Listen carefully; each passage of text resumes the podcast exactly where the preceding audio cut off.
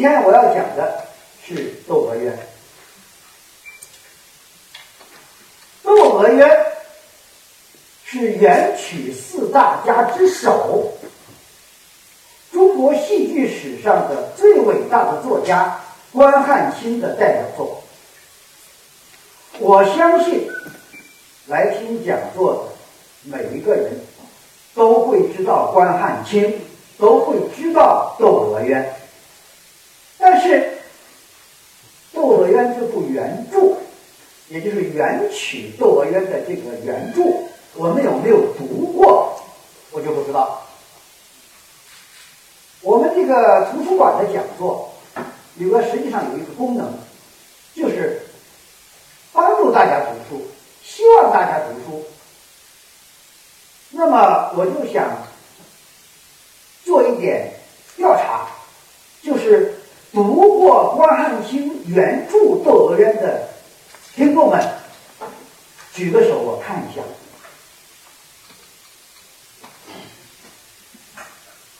不太多，不太多，一点都不稀奇。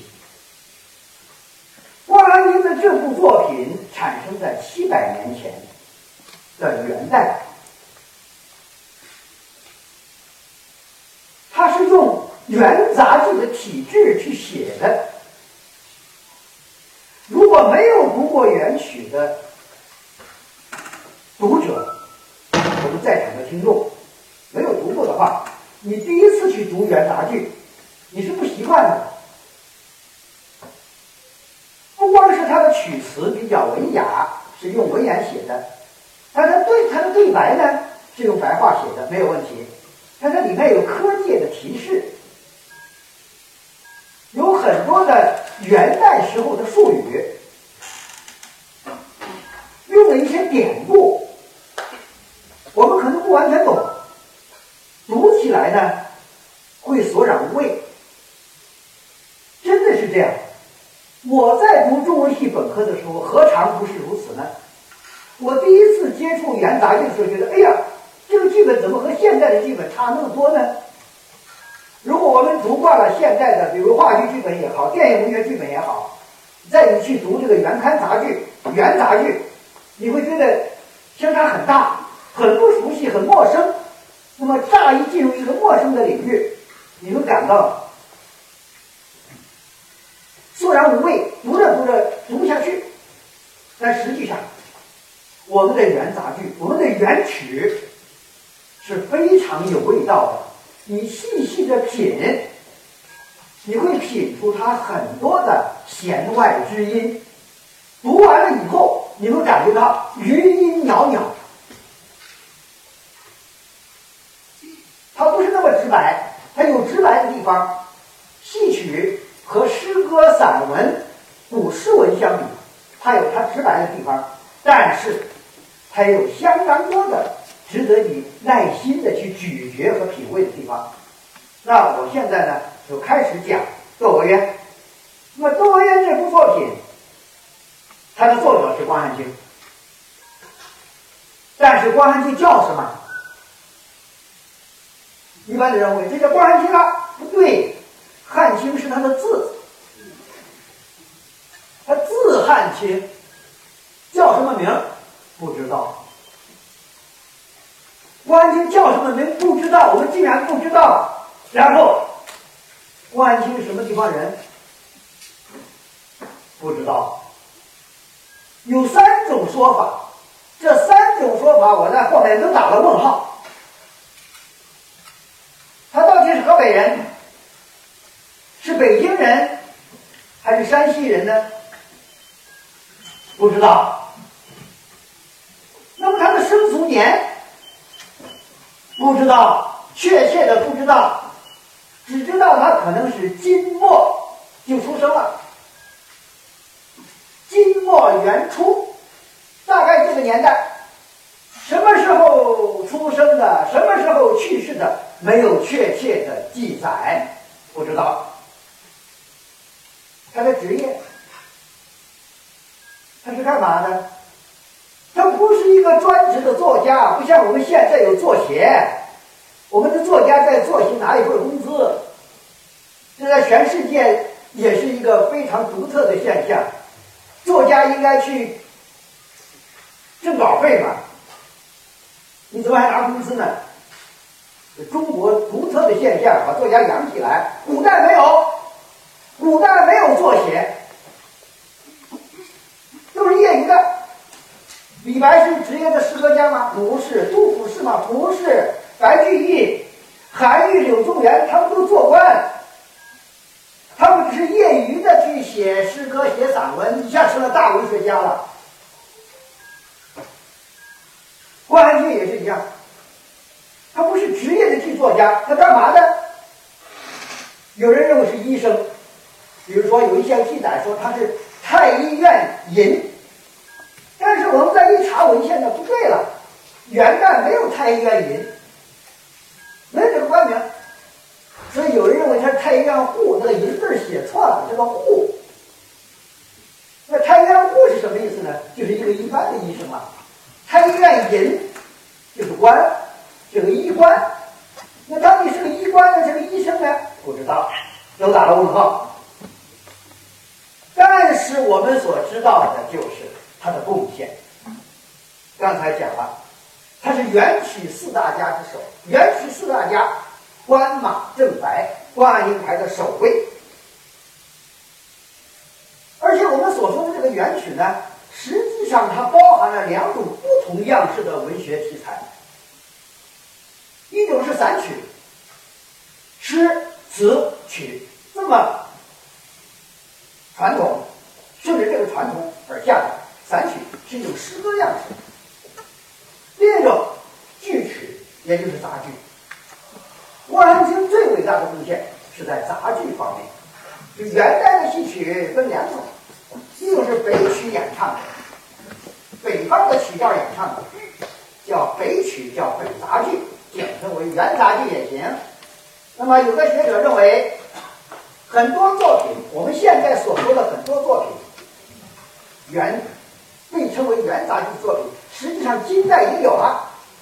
所以有些学者主张，通常所说的元杂剧应该叫金元杂剧。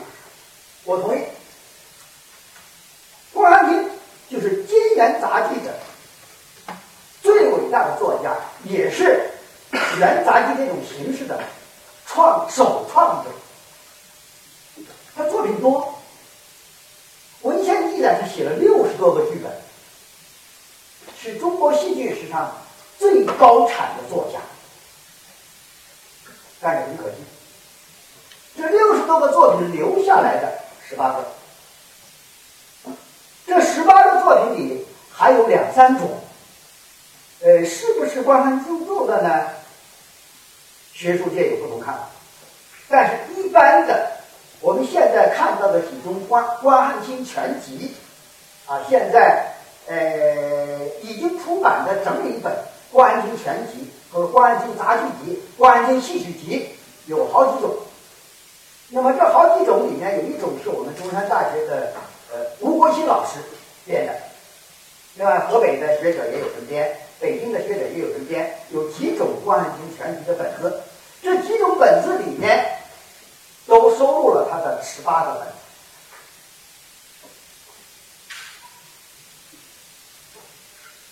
关汉卿离我们七百多年，不算是非常久远。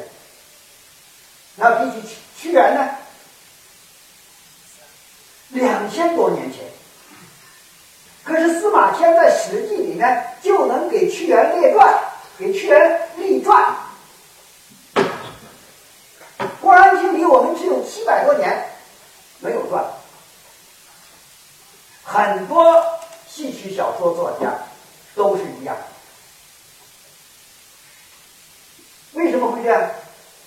因为我们中国古代，我说的是中国古代。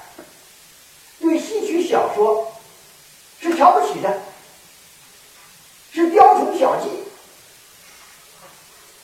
诗文才是正统，经学才是最高深的学问。那么这种情况呢，在五四的时候开始发生变化，通俗文学、白话文学、戏曲小说才正式的进入了大学讲堂。有一批大学者开始介入，比如王国维。王国维一百年前写的《宋元戏曲考》，后来改名叫《宋元戏曲史》。这是从科学的意义上，把我们的戏曲，把我们中国古典的戏曲，把它列入了文人学者所关注的一个重要领域，而且进入大学课堂。我们的新的文学史，五四以后出版的新的文学史，才把戏曲小说纳进来。所以就不奇怪，郭汉卿这么伟大的作家。在古代的时候不受重视，对他的生平没有什么记载，零零星星的几处记载。呃，这个原因呢，就这样造成的。那么，关汉卿的《窦娥冤》是他的最重要的代表作，他留下来了十八个剧本。这十八个剧本里面，《窦娥冤》单刀会历史剧。写这个关羽的，然后救风尘，写一个妓女如何救她的同伴；拜月亭爱情剧。那么这几个剧本都是最好的本，到现在还在演。那么尤其是《窦娥冤》，这个《窦娥冤》这个作品，由于大学者王国维把它列之于悲剧中。已无愧色。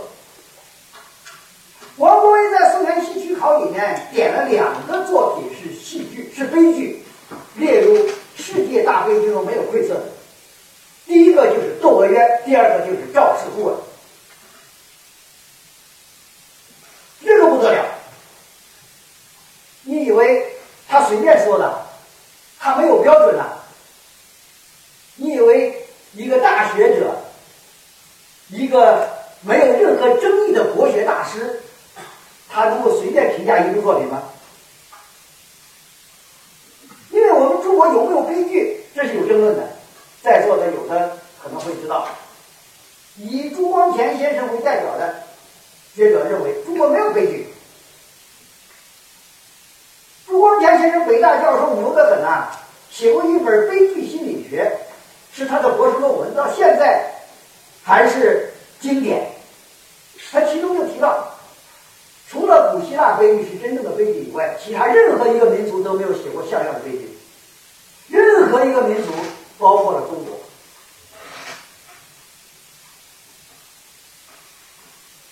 王国维不这样认为。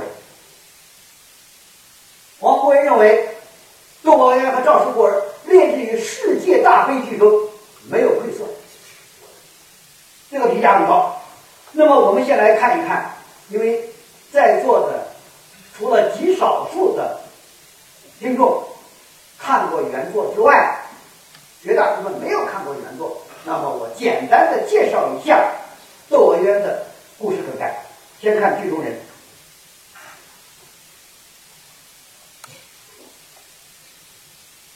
《窦娥冤》如果是放在现在的话，应该是一个。呃，比较情节并不复杂的一个本子，人物不多，总共就这么七个人。第一个人呢，窦天章，也就是窦娥的父亲。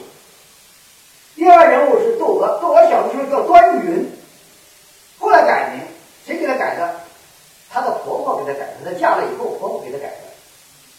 那么第三个人物是蔡婆，是她的婆婆。这一组人物呢，正面人物。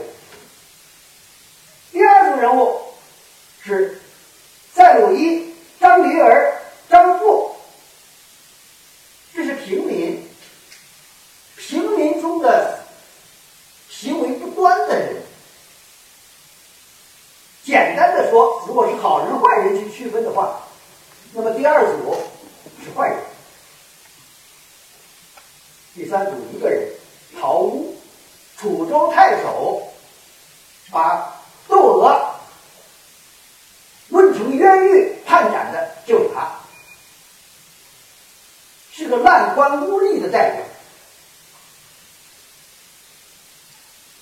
好了，那么故事是怎么发生的？我们看一下啊，元杂剧一般都是四折一蝎子。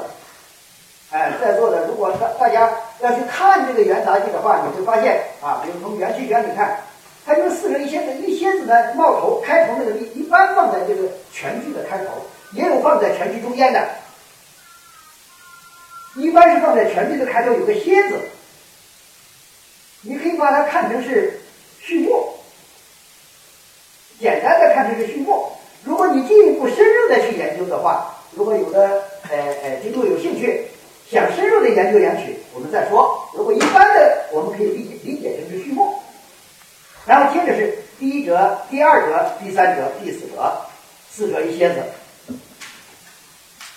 那么这个事件呢，简单的说就是一起被昭雪的冤狱。在蝎子里面出现了三个人，就是第一组人物窦天章、关羽和蔡婆。这个窦天章呢是个穷秀才，家里穷的不得了，老婆早死，留下了一个年仅七岁的女儿，叫关羽。周天章很穷。就向蔡婆借了二十两银子来度日啊。这个蔡婆是干嘛的呢？哎，这个蔡婆，她的老公原来家里有钱，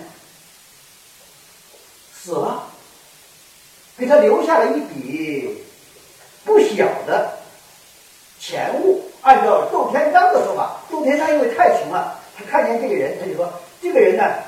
这蔡婆家里是广有钱物，是不是广有钱物呢？因为穷人看到比自己富的人，都认为很富，但实际上我们今天看，他也不是特别富，家里也没有佣人，也没有田地，可能就有一些银子，干嘛呢？他把这些银子呢，靠放贷为生，放高利贷，这高利贷和这个这个这个这个这个利息很高，扬高率就是这个利滚利。你借我二十两银子，你就要还四十两；你借我十两，就要还我二十两，一半对一半的这个利率非常高。这个窦天章就是借了蔡婆的二十两银子还不起，那么蔡婆人家她是一个一个呃年老无靠的一个老妇人，她也得活呀。结果呢，他就屡屡催债。到窦家去催债，这窦天章的父亲呢，就想到了，我要还不起他的钱，现在朝廷正在开科选试，我要进京赶考啊，又没有盘缠钱，本来借了人家的二十两银子，已经该还四十两了，怎么办呢？好，于是就想了一个办法。就把自己的亲生女儿端云送给蔡婆做童养媳，才七岁。那么，端云的母亲去世的时候，这个小女孩几岁呢？三岁，多可怜呐！三岁丧母，七岁离开了自己的亲生父亲，被他的父亲窦天章送给蔡婆做了抵押。窦天章自己也说：“这哪里是，是是是是给我女儿找人家许配对象？这简直就是变相的卖嘛！”啊，蔡婆也同意了。关羽长得非常可爱，很聪明，聪明伶俐的一个小女儿，小女孩儿才七岁。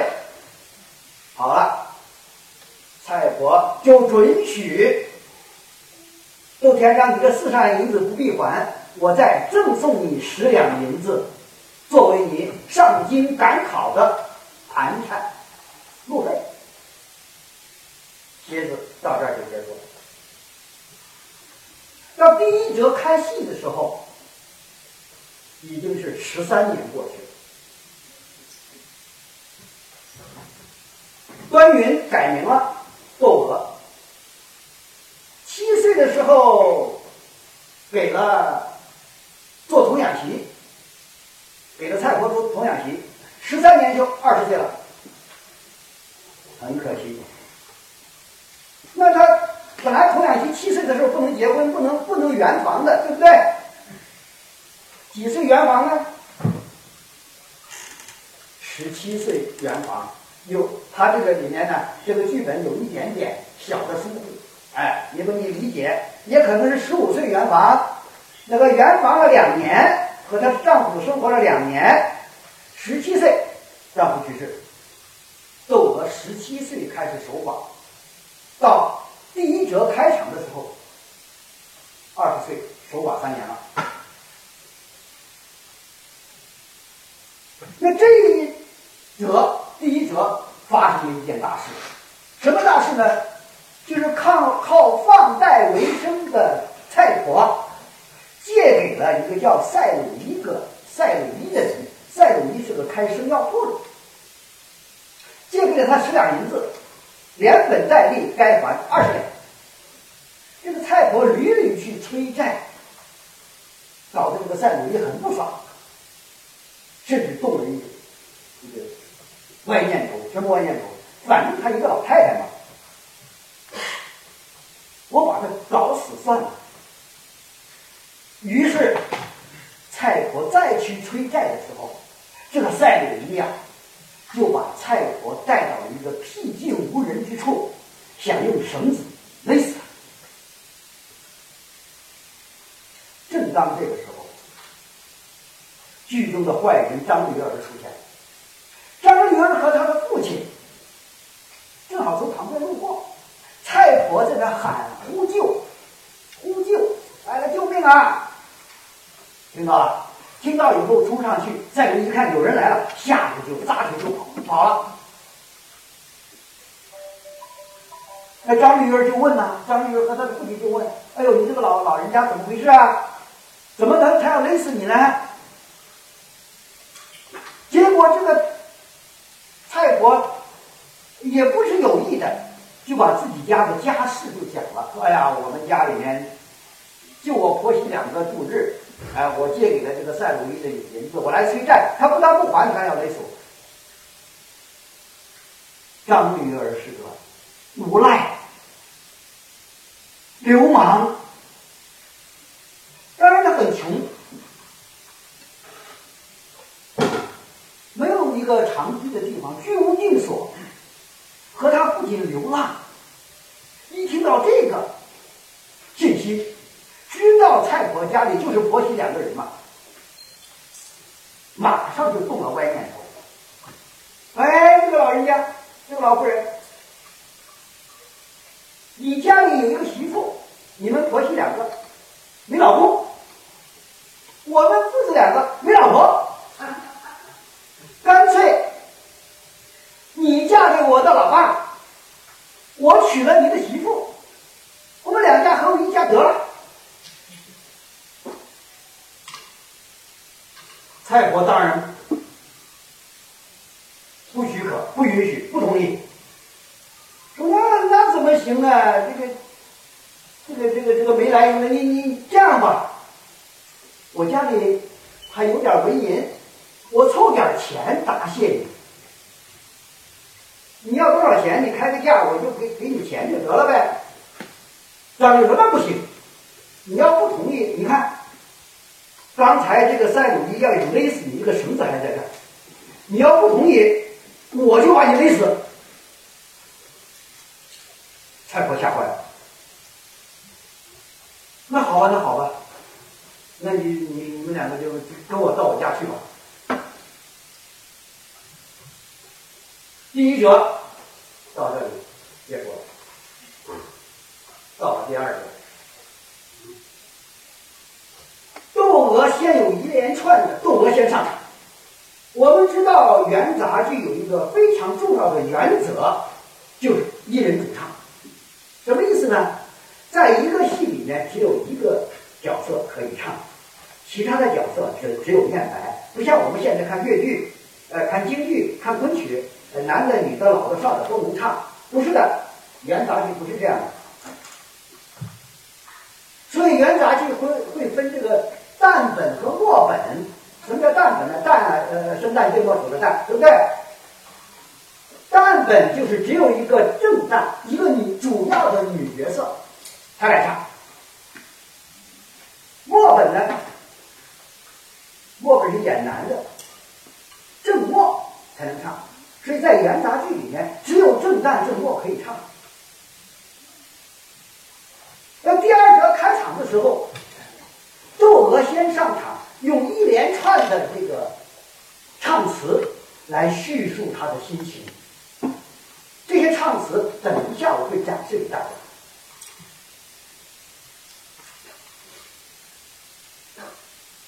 好了，正当他一个人在家里想念着说：“哎，我的婆婆今天出去了，催债去了，怎么还不回来呀？”刚说完，蔡婆就进来了。蔡婆不是一个人来的。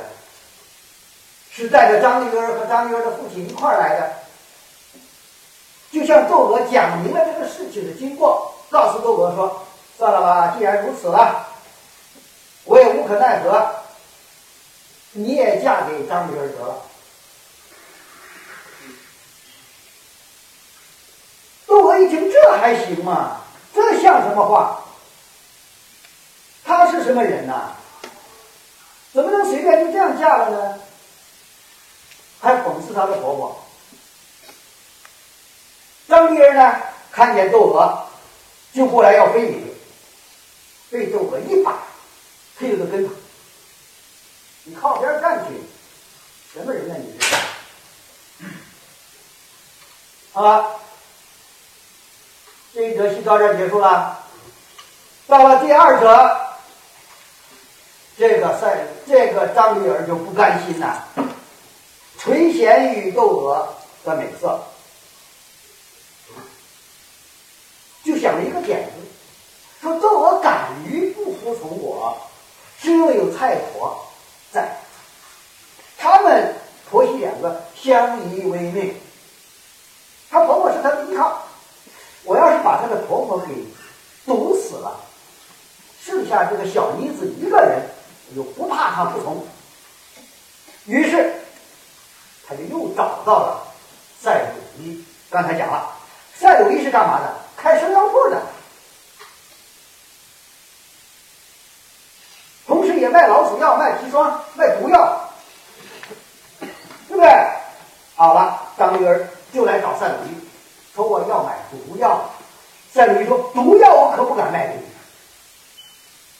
毒药那是必须有医生少量的处方。”那么治病的时候才能有，那你先来买毒药，你想要死人呐？我不卖给你。张玉儿就威胁了：你不卖给我，我就到官府去告你。你想勒死人，你想把蔡婆给勒死。再一听，怕，好吧，好吧，我只好卖给你了。于是。就把这个毒药给了张玉儿，他自己吓跑了。他知道张玉儿要干坏事要牵连到他，连自己的生药铺也不要了，撒腿就走了。张丽儿拿着毒药就回来了，回来以后想办法要药死这个蔡婆呀。正好蔡婆病了，不想吃别的东西。那媳妇就问他了，窦娥问他了：“婆婆呀，你想吃什么呢？”蔡婆回答：“我想喝羊肚汤。我们生活在广东的人可能不太熟悉这个羊肚汤。北方人，中原地区也好，西北地区也好，吃羊肉比较多。像我的老家河南开封，呃，郑州那一带，就经常喝羊肉汤。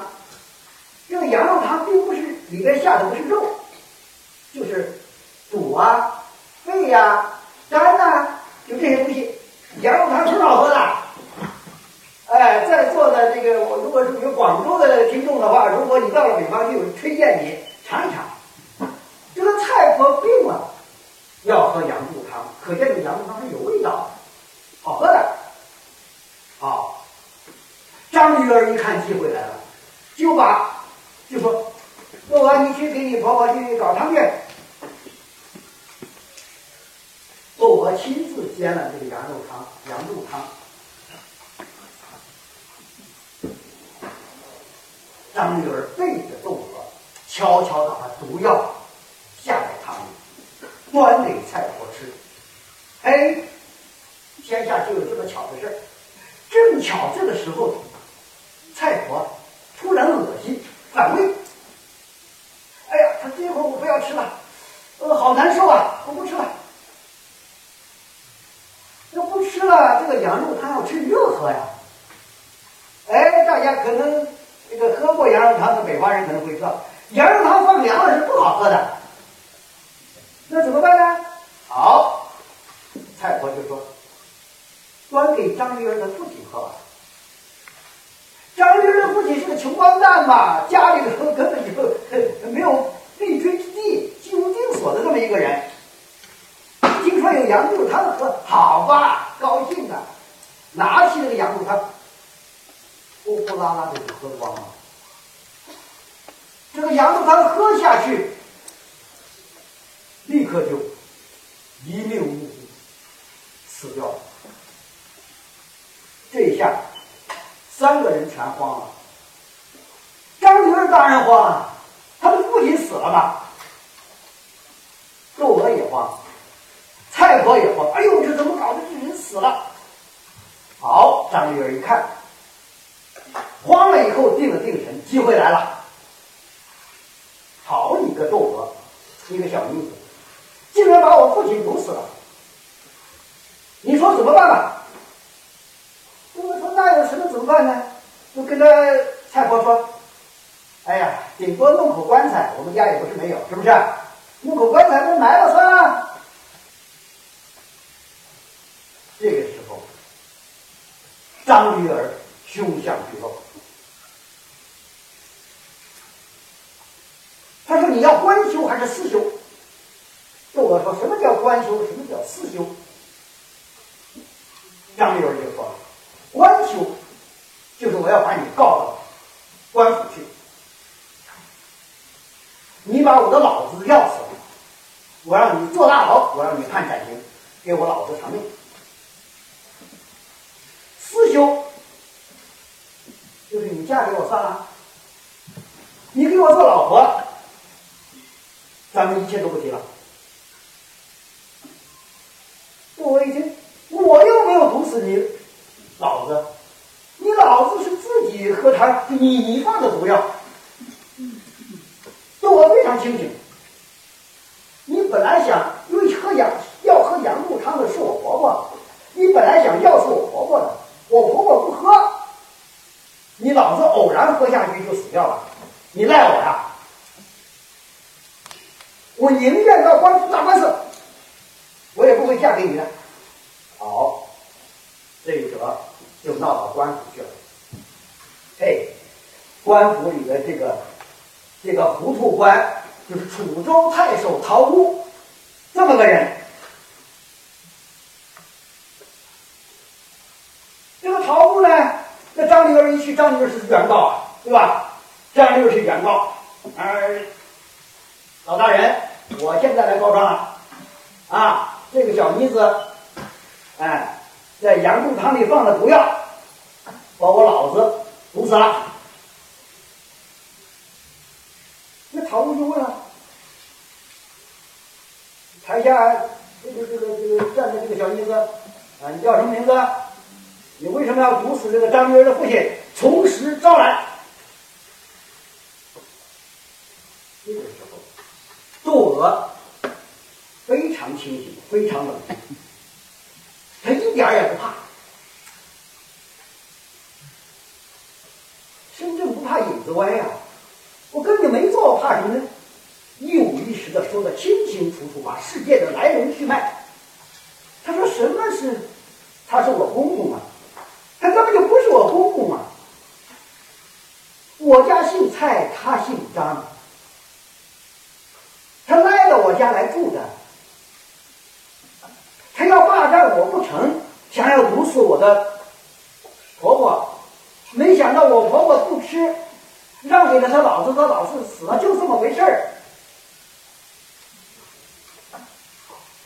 曹物怎么说？这个太丑。人是见虫，不打不着。左右大棍子伺候，于是就对窦娥酷刑逼供，打昏了窦娥三次，打昏三次又醒过来，一丈下一道血一层皮，打得窦娥浑身是伤，鲜血淋漓。窦娥呢，还是不承认。你打死我都不认，说，我这小妇人毒药来自何处？我们知道古代的妇女，特别是这个年轻妇女，是足不出户的。我从来我都不出门的，那毒药从哪来啊？好，曹屋一看，审不出来，你不说是不是？